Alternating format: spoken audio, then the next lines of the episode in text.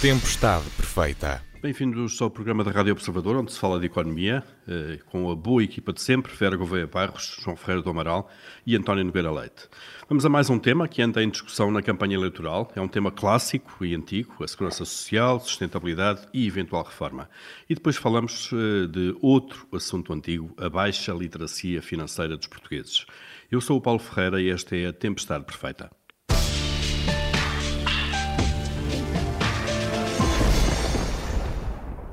Ora bem, quem já tem uns aninhos de memória recorda-se que a reforma da Segurança Social é um assunto que está uh, na lista de assuntos a tratar desde pelo menos os anos 90. E apesar de alguns governos terem já anunciado que tinham feito a reforma, o certo é que a sustentabilidade teima em não estar alcançada e cá voltamos então a discuti-lo com os eternos, uh, as eternas propostas de plafonamento ou da criação de pilares de capitalização sempre no menu das opções.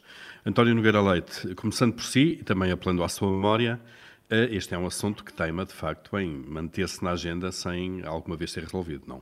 Uh, bom dia. Sim, eu lembro-me bem que uh, logo no início da governação de António Guterres foi nomeada uma comissão para o livro branco da Segurança Social, que na altura era presidida por, pelo professor Correia de Campos, e tinha, enfim, várias, vários especialistas, o professor Pereira da Silva, o professor Diogo Lucena, uh, e também uh, o sociólogo Boaventura Sousa Santos. Uh, o que aconteceu foi que essa comissão, que propunha uma reforma assente em três pilares, em que ia gradualmente crescendo um terceiro pilar de capitalização, sobretudo importante para aqueles que na altura eram as gerações mais novas, estamos a falar de há 27 anos atrás, 26 anos atrás, uh, uh, essa proposta foi totalmente dinamitada pelo grupo do professor uh, Sousa Santos, que na altura já tinha, enfim, como seu aliado o Dr. Paulo Pedroso, que fez a primeira uh, reforma importante dos últimos 20 anos, importante no sentido que foi muito conhecida, muito falada, uh, era uma reforma paramétrica que na altura foi anunciada, aliás, com alguma pompa, como uma reforma para 100 anos. Uh, enfim, durou mais do que 100 dias, mas não durou 100 meses. Uh, e passado algum tempo o Dr. Vieira da Silva fez uma, uma, uma, alteração, novamente, que é essencialmente uma alteração paramétrica. O que é que eu quero dizer com isto? Em que as pessoas que ainda não estavam reformadas uh, sabiam que iriam ter, uma vez aposentadas, Uh, níveis de, de, de, de, reforma, portanto, valores de reforma inferiores aos que teriam se tivessem entretanto, reformados no momento da reforma. Portanto, basicamente isso, para quem já está, isto continua tudo na mesma, continuamos com um sistema de transferência. Deixamos de ouvir o António Nogueira Leite. Estávamos aqui a explicar, no fundo, a, a taxa de, de, transformação de salários uh, em, em, reformas. Vamos tentar daqui a pouco voltar a falar com António Nogueira Leite. João Ferreira do Amaral. Como é que olha para este, para este eterno uh, assunto que teima e não deixa de ser discutido?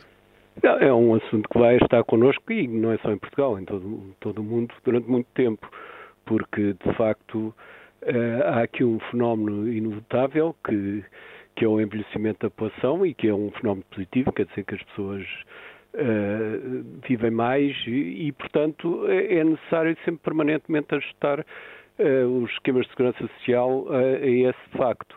Há uma, há uma, coisa que convém salientar, que qualquer que seja o, o sistema que se, que se privilegie, o sistema chamado repartição, que basicamente que nós temos, ou um sistema de capitalização, nenhum deles, é, nenhum deles resolve tudo, nem, nem a solução é de forma nenhuma fácil.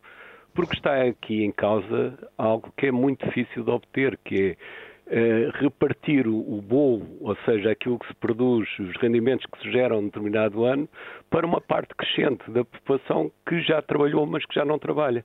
E isso causa sempre inúmeras dificuldades, como é evidente. Portanto, eh, esta, eh, não se pode dar uma sensação de facilidade nem num sistema nem no outro, como se tudo isto fosse apenas uma questão de, de teimosia de um lado ou teimosia do outro. Uh, acho que uh, há aqui um problema fundamental para, para que a questão tenha solução, que é a evolução da produtividade. é a produtividade que pode fazer aumentar o bolo, digamos assim, de forma a que eh, as receitas da Segurança Social possam, independentemente da, sua, da forma como são obtidas, possam permitir eh, sustentar dignamente uma parte crescente da população. No fundo, aumentando também os salários, João Ferreira do Amaral. Exatamente. É, aumenta a produtividade é para poder aumentar os salários. Claro. Eu pessoalmente insisto muito que a questão da produtividade, salários e segurança social devem ser tratadas em conjunto porque têm tudo a ver umas coisas com outras. Eu, ao contrário, penso que o António, mas ele já dirá a sua visão, eu privilegio os sistemas de repartição por, por duas razões. Basicamente, são mais seguros em termos de, eh, de manter a reforma principalmente das, das, pessoas que já não têm de facto outra fonte de rendimentos, reformas por, por velhice, eh, porque o sistema de capitalização está muito dependente da evolução dos mercados financeiros e pode, em situações de crise, como vimos na última crise financeira, eh, de facto agravar fortemente a situação dos pensionistas. E, em segundo lugar, penso que é, que é importante também eh, salientar que a repartição permite ajustamentos mais ligados àquilo que nós chamamos a estabilização automática da economia, quer dizer, um sistema de repartição que funciona um pouco como estabilizador automático da economia, porque em situações de dificuldade não agrava a situação e em situações de grande, eh, de grande eh, expansão não tem que ir atrás dessa expansão e, portanto, serve de algo estabilizador ao contrário do sistema de capitalização. Tem, no entanto, duas desvantagens. Uma desvantagem é a demagogia, ou seja, pode ser uh, o aumento de reformas não sustentável, pode ser uma opção de um governo que, por efeitos demagógicos e de apoio eleitoral, pode enviar nesse, avançar nesse caminho e depois perturba toda uma geração que vem atrás.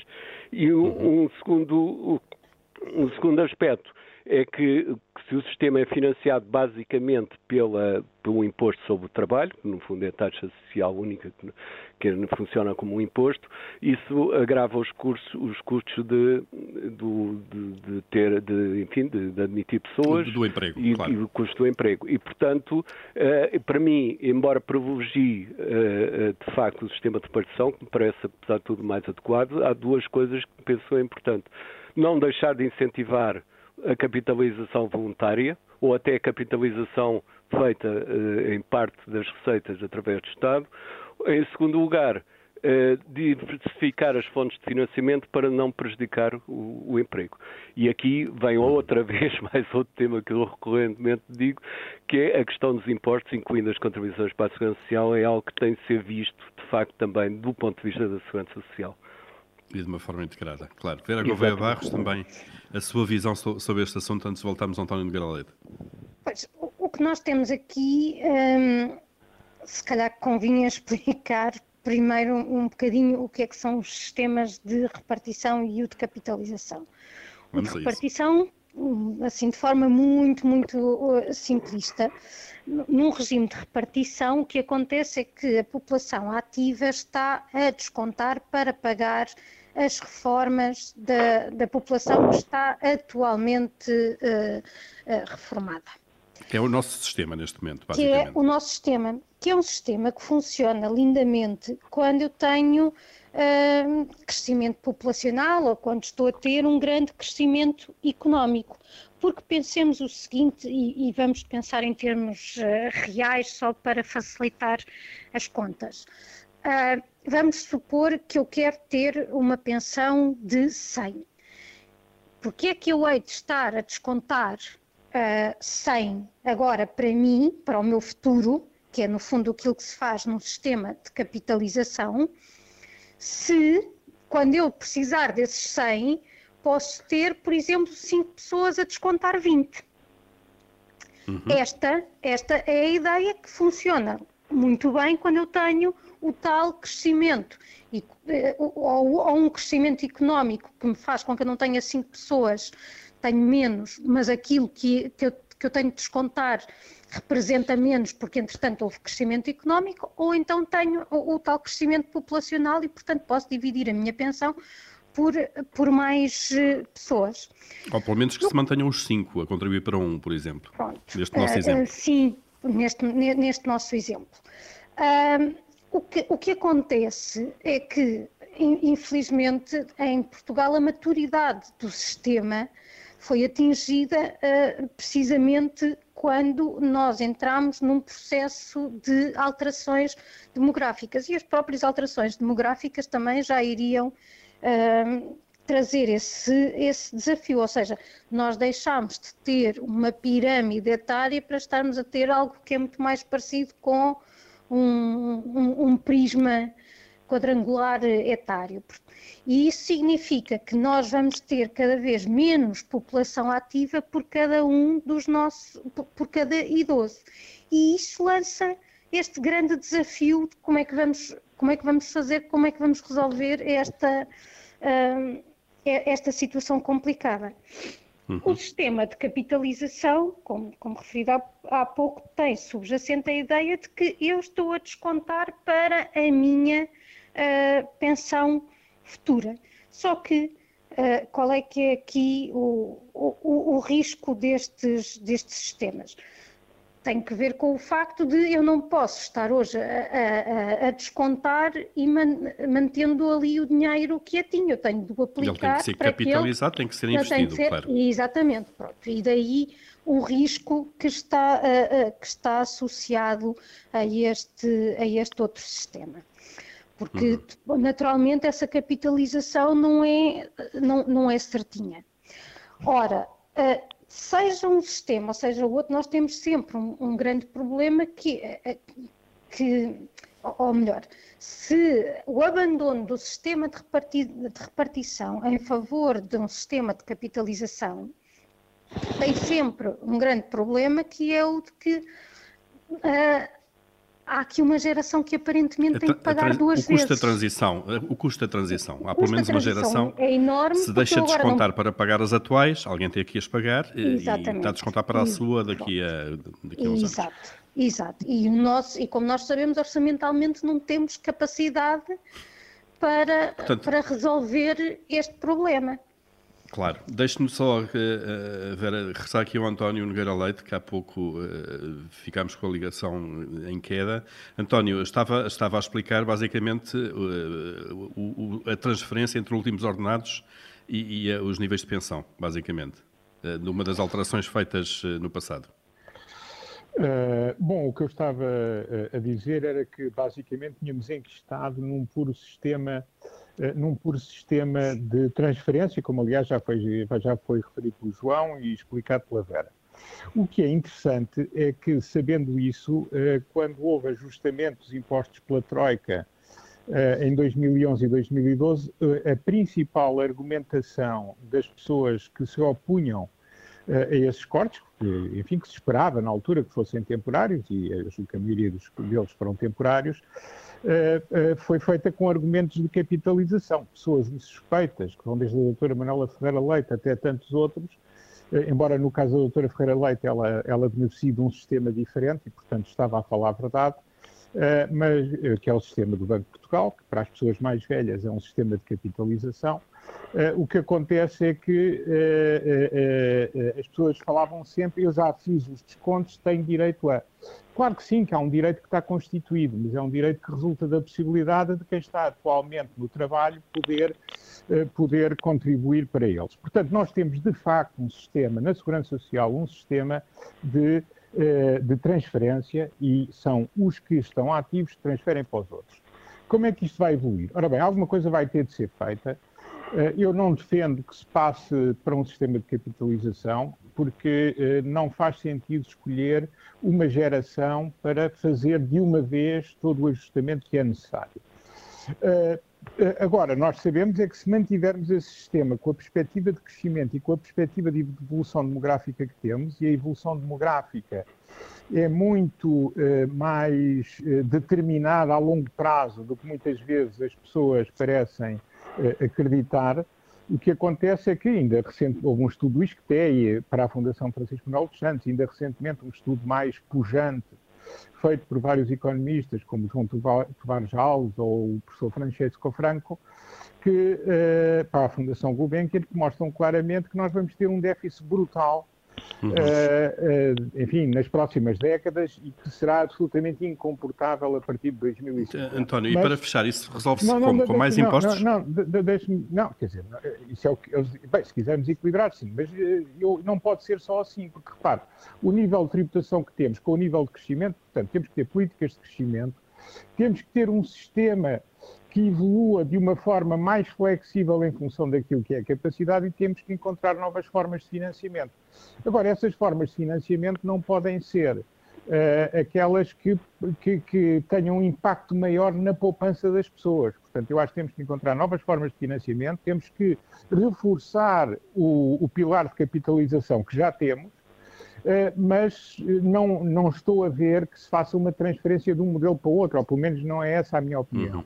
O que temos é que ter um sistema que seja mais flexível, que tenha em conta as, eh, os resultados de simulações testadas que nós conseguimos fazer hoje e que não vamos pondo eh, remendos ad hoc à medida que vamos tendo problemas. Eh, porque, na verdade, o que nós estamos a falar é da compensação para pessoas que estão numa, numa fase da sua vida em que têm um grau de fragilidade muito superior aos mais novos sem opções, e vulnerabilidades. E, e, portanto, temos que o fazer com cuidado. Mas temos que fazer mais do que análise, do que reformas que duram, duram 5, 10, 15 anos e o problema não desaparece. Portanto, temos que olhar para ele numa, de uma perspectiva mais sistémica, mais séria e mais completa. E mais longo prazo, eh, sem dúvida, porque os remendos têm sido feitos são de curto prazo. Eh, olhamos então para os, as, eh, os desafios da segurança social. Abrimos logo, logo o Comitê de Crédito, começando pelas aprovações. Vera Gouveia Barros, o que é que aprova esta semana? Eu esta semana vou aprovar o acordo que vai ser assinado hoje entre o Instituto de Emprego e Formação Profissional e a Câmara Municipal de Ponte de Sor para formar profissionais da aeronáutica. Uh, aquela zona uh, tem conhecido o surgimento de um, podemos chamar, mini cluster do, do setor da aeronáutica, que uh, necessita de mão de obra especializada e, e portanto, chegou-se aqui a este entendimento para que seja criado um centro de formação. Eu, eu, não conheço os detalhes e não percebo nada da aeronáutica, portanto não vou propriamente aprovar aquilo que é o, o, o, investimento que vai ser feito, a forma como vai ser feito, aquilo que o, o, próprio, a própria formação que vai ser dada. Agora, saúdo estas iniciativas de termos formação que está hum, pensada para determinadas zonas e em função do tecido empresarial que essas zonas têm aí das necessidades que, que, que revelam. Isto é tão mais uhum. importante quando estamos a falar de uma, uh, de uma região uh, do chamado interior do país, seja lá isso que for, num, num retângulozinho tão pequeno como este. Muito bem, portanto, um programa feito à medida, uh, olhando para aquilo que é um projeto de investimento ou então o tal mini cluster da região. Exato, e que eu espero que tenha a intervenção também da, das próprias empresas que ali já investiram e das que querem investir na concepção dos próprios programas. Isso eu não sei se elas estão envolvidas, mas eu espero que estejam. Muito bem. António Nogueira Leite, qual é a sua aprovação? Olha, a minha aprovação tem a ver com uh, o se ter colocado definitivamente na agenda uh, a questão uh, do crescimento económico. como vimos ainda pelo tema anterior, é uma questão central, uh, até para questões como, por exemplo, o que vai acontecer no futuro ao nosso sistema de pensões. E penso que, ao contrário do que aconteceu em 2015 ou do que aconteceu em 2011 ou mesmo em 2019, nesta campanha foi colocado no debate algo que preocupa muitos de nós há algum tempo, que é a questão do crescimento económico, eh, e ela, em, todo, em, todos os debates relevantes, esteve sempre presente. Eu acho que é um aspecto positivo, porque temos que criar consensos e dinâmica no sentido de tomar as medidas que são necessárias para tentar que a economia portuguesa tenha a prazo uma, uma performance, um desempenho superior àquele que tem tido. No fundo é começar as coisas pelo início, não é? Eh, eh, discutir o crescimento económico, claro. João Ferreira do Amaral e a sua aprovação esta semana? É um indicador da recuperação, que é relativa a novembro, mas que o volume de negócios do setor de serviços, portanto inclui restaurantes, alojamento, etc., aumentou 22% em novembro de 2021 relativamente ao novembro de 2020 e já coloca, digamos, num nível próximo dos níveis de antes da pandemia. Portanto, considera-se um indicador positivo, porque é um setor sempre mais difícil e mais afetado justamente para, para a evolução da pandemia. Muito bem, aprovações feitas. Agora vamos ao reverso da, da moeda, aos chumbos. Vera Gouveia Barros, o que, é que, o que é que chumba esta semana? E eu vou chumbar o insucesso dos programas de estágios na, na administração pública. Tivemos a notícia de que das 500 vagas, cerca de 20% ficaram por, eh, por preencher devido ao desinteresse uh, dos, dos candidatos. Portanto, até pessoas que se candidataram, mas que depois acabaram por não, uh, não aceitar o estágio. E, obviamente, o meu chumbo não é para o facto delas de não terem aceitado, é para a forma como estes programas por um lado, podem estar concebidos, na medida em que são programas de estágio que depois não têm qualquer ligação à integração das pessoas na, na, na administração pública, mas, sobretudo, uma, uma parte que que me parece mais, mais relevante e mais preocupante, que tem que ver com, e, e este tema já foi aqui eh, focado várias vezes, que tem que ver com o próprio funcionamento da administração pública, muitas vezes extraordinariamente burocrático. Por exemplo, uma ideia destes estágios é que haja uma transferência de conhecimento, aliás, é dada prioridade aos organismos que tenham um, um, um um, um, corpo de trabalhadores mais envelhecido e, e fala-se na promoção aqui de transferência de conhecimento destas gerações que vêm acabadas de, de formar. E, e, eu duvido que em muitos organismos exista essa abertura para das novas gerações eh, trazem. Se calhar estão mais preocupados em formatá-los aos procedimentos que já estão implementados e, e é metê-los muito dentro da caixinha em que funcionam, porque afinal a caixinha funciona assim há décadas e, portanto, é para Exato. continuar a funcionar assim. E isto naturalmente não é atrativo. Uh, podemos falar na parte remuneratória, que também não é nenhum espetáculo, mas sobretudo eu acho que quem está à procura de, uma, de, um primeiro contacto com o mercado de trabalho quer alguma coisa que seja estimulante, onde pode aplicar os seus conhecimentos, onde os pode acrescentar e que pode contribuir para o país e se calhar, com grande pena minha, a administração pública não é a imagem que tem e pior do que não ter a fama, se calhar não tem proveito. É um pouco aquela filosofia do não venhas com ideias que sempre fizemos assim, não é agora que vamos mudar, não é? Uh, sim, exato. Uma filosofia Muito que ter-nos ia mantido nem sequer nas cavernas, porque para Exatamente. ir para as cavernas também já houve alguma alteração. António de Leite, o que é que chumba esta semana? Uh, João Ferreira do Amaral, continuamos aqui com dificuldade de ligação com, com, o, António, com o António. João Ferreira do Amaral, o que é que chumba? Já, já, já voltou. voltou. então pronto. ressuscitou o António. António. Não, não, é Qual é o seu chumbo? aqui de, de excesso de chamadas. Uh, ok. Eu, eu, eu, eu, chumbaria um conjunto de temas relevantes, não estar a merecer a, a devida a, atenção, porque são muito importantes para os portugueses, e eu diria que um deles é o, são os temas europeus. Eh, eu já nem falo na questão de segurança, que neste momento está tanto na ordem do dia, eh, mas eu falo nos temas da União Europeia e da relação de Portugal com a União Europeia, a questão da justiça, e há, uma, e há um tema que me deixa de facto muito preocupado, que é a questão da educação, depois de tudo o que aconteceu, nomeadamente em relação aos mais novos, o tema não ser, eh, enfim, central nas preocupações das pessoas, por muitas razões, até por uma razão ligada à questão do crescimento, que, como nós sabemos, precisamos de não prejudicar nenhuma geração, não prejudicar os nossos mais novos e, sobretudo, prepará-los para um mundo onde as suas competências uh, que vão obter a partir do ensino são absolutamente essenciais. Muito bem. Uh, está atribuído também o chumbo do António. João Ferreira do Amaral, qual é o seu? É, chumbo o facto do novo banco estar de novo na Berlinda por, por más razões.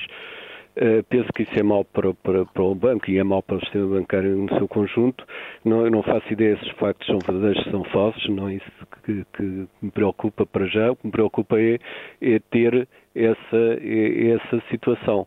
E veremos então o que é que dará ao apuramento dos factos, mas para já. Está a falar é da, da polémica em, em torno de António Ramalho, uh, que estará a ser uh, apurada pelo BCE para perceber uh, qual era o nível de relação com Luís Filipe Vieira. Exatamente. Que era, que era devedor do banco. Exatamente. E, portanto, é, só esse facto já é de, de ter que ir ao Banco Central Europeu já é mau para, para, para o sistema bancário português no seu conjunto.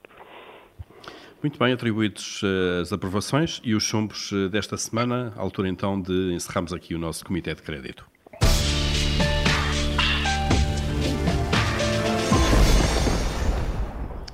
Ainda temos aqui uns minutos antes do fim para olharmos então para a literacia financeira dos portugueses, isto porque o Banco Central Europeu publicou eh, agora mesmo uma reflexão sobre a sua comunicação com o grande público e dos vários dados que, que, que estão nesse, nesse paper, nesse documento.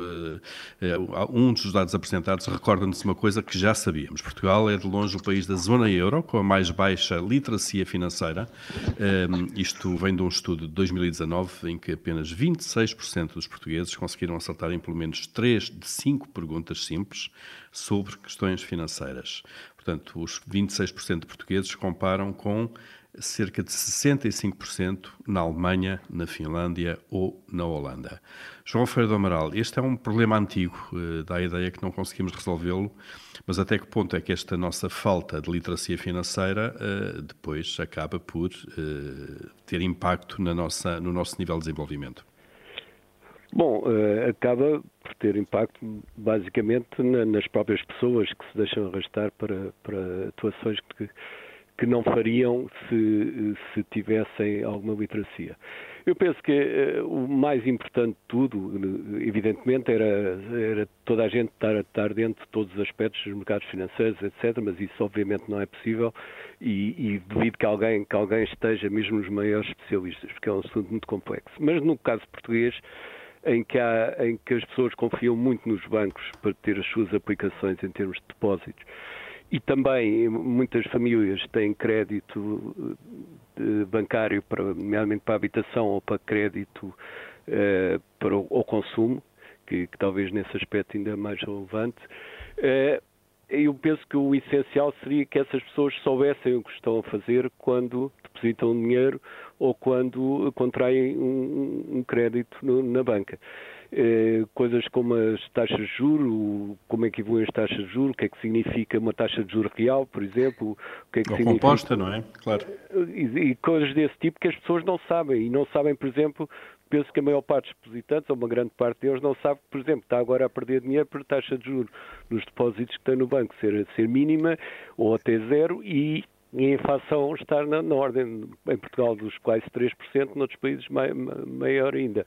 Portanto, coisas desse tipo são essenciais e têm a ver com a vida do dia a dia das pessoas. Não, não estou aqui a falar de grandes investimentos em fundos, disto, daquilo, daquilo outro, isso penso que nunca será a maioria da população que pode estar dentro disso. Mas nestas coisas básicas, relativamente às suas relações com o sistema bancário, penso que era, que era importante.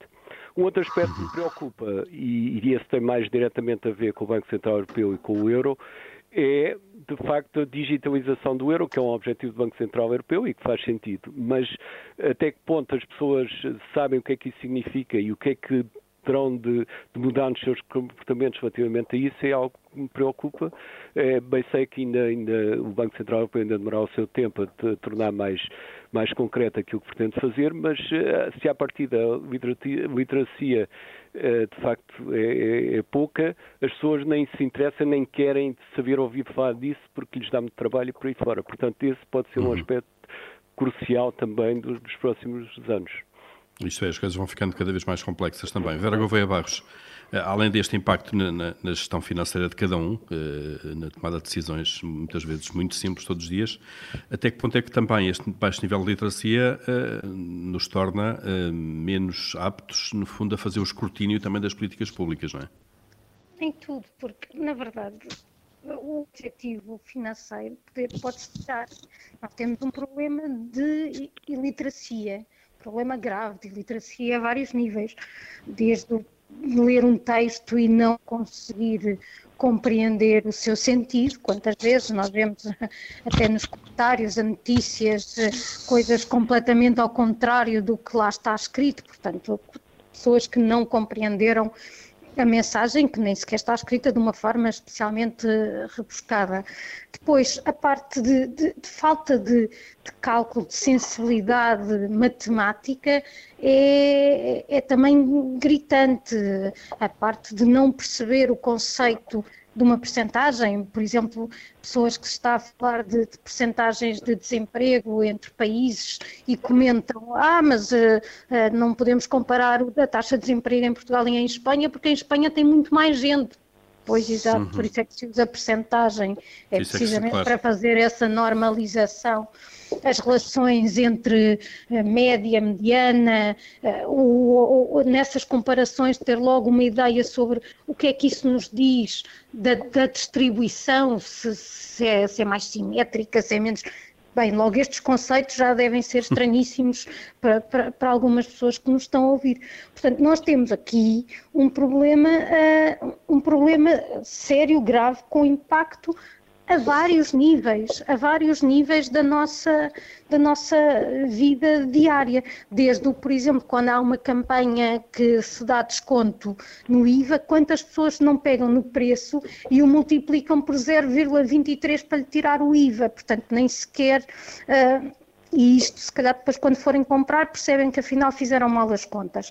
Uh, mas, mas tu depois tem impacto nesses aspectos que dizia, desde o não entender uh, nos, uh, quando se contrata um crédito o que é que, o que, é que significa, uh, a parte também de avaliar políticas públicas, tanto aquelas que foram implementadas como as próprias uh, propostas, uh, as próprias Aliás, estamos numa altura disso, estamos em campanha estamos, eleitoral. Exatamente. Claro. Por exemplo, a, a questão uh, das, da, do IRS, do funcionamento do IRS, a diferença entre que é uma taxa média e o que é uma taxa marginal. Quantas pessoas às vezes dizem, ah, eu não quero ser aumentado, porque se for aumentado vou ficar a ganhar menos por causa dos impostos. Isto é não perceber como é que funcionam os escalões do IRS. Portanto, como uhum. vê, se calhar houve gente que já rejeitou propostas de emprego com base em, em ideias erradas sobre o funcionamento do IRS. E fraco conhecimento, tem... claro. Exatamente. António Nogueira Leite. Isto é... tem um óbvio impacto no nosso nível de, de desenvolvimento e isto resolve-se na escola. Claro, não é com eh, formações específicas. António Nogueira Leite, falta aqui. Não, eu, enfim, o essencial já foi dito, eu só ia uh, frisar dois pontos. Uh, o primeiro é que isto resulta de níveis relativamente baixos de literacia. Nós ainda temos na população ativa cerca de 30% ou menos das pessoas com o 12 ano concluído.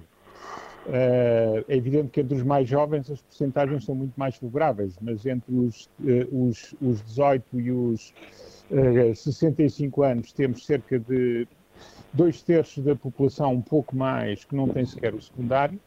E isso claramente se reflete em todas as dimensões da vida, incluindo a dimensão financeira, que não tem apenas a ver com, a, com as questões particulares, que são obviamente muito importantes, como o João e a Vera já referiram, mas também, eh, por exemplo, com a, a, a capacidade ou a, vulnerabilidade das pessoas relativamente a propostas inexequíveis, populistas, quer dizer, é num país em que as pessoas não percebem de onde é que vêm as receitas do Estado que se podem fazer propostas uh, mais, enfim, mais irrealizáveis. E, portanto, uhum. uh, acaba por ser toda a dimensão da vida das pessoas aquela que acaba por ser afetada por essa falta de literacia e, em concreto, literacia financeira. É só um à parte.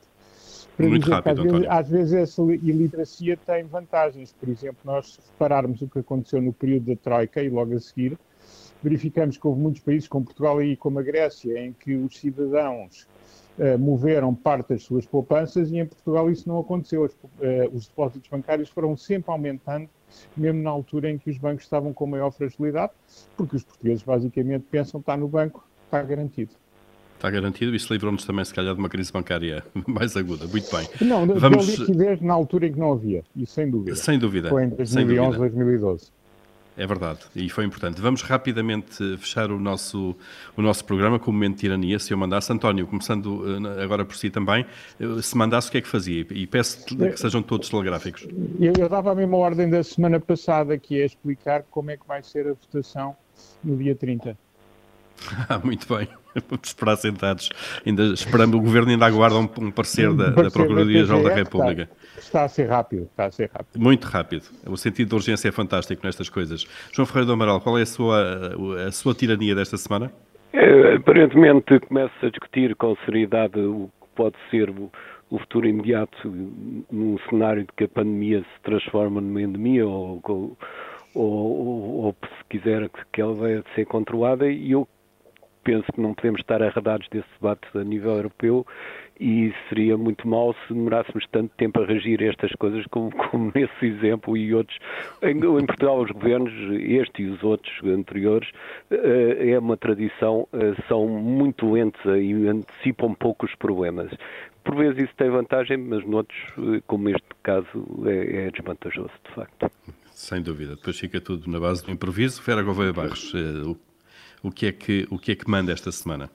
Eu vou mandar aproveitar esta, esta fase em que nós percebemos que, que é possível estabelecer protocolos com as farmácias para a realização de gratuitos e em que os portugueses perceberam que, que, que faz sentido testar uh, se têm doenças que não revelaram sintomas, para que se comece a fazer testes também de outras coisas, por exemplo, da glicemia, do colesterol, uh, tensão arterial, uh, portanto, apostar mais eh, nessa, nessa parte preventiva noutras doenças. Alargar, portanto, esse nível diagnóstico, se quiser, a outras a outras doenças é uma ótima ideia, de facto, porque melhoramos todos seguramente o nosso nível médio de, de saúde, identificando esses problemas mais cedo, não é? é Muito acho bem. Que, acho que é um investimento que vale a pena num conceito de saúde baseada em valor. Muito bem, estão feitas então, está cumprido o momento de tirania. Uh, António Nogueira Leite, João Ferreira do Amaral, Vera Gouveia Barros uh, regressam para a semana. Este Tempestade Perfeita fica por aqui. Até lá pode ouvir-nos uh, sempre em podcast nas plataformas habituais.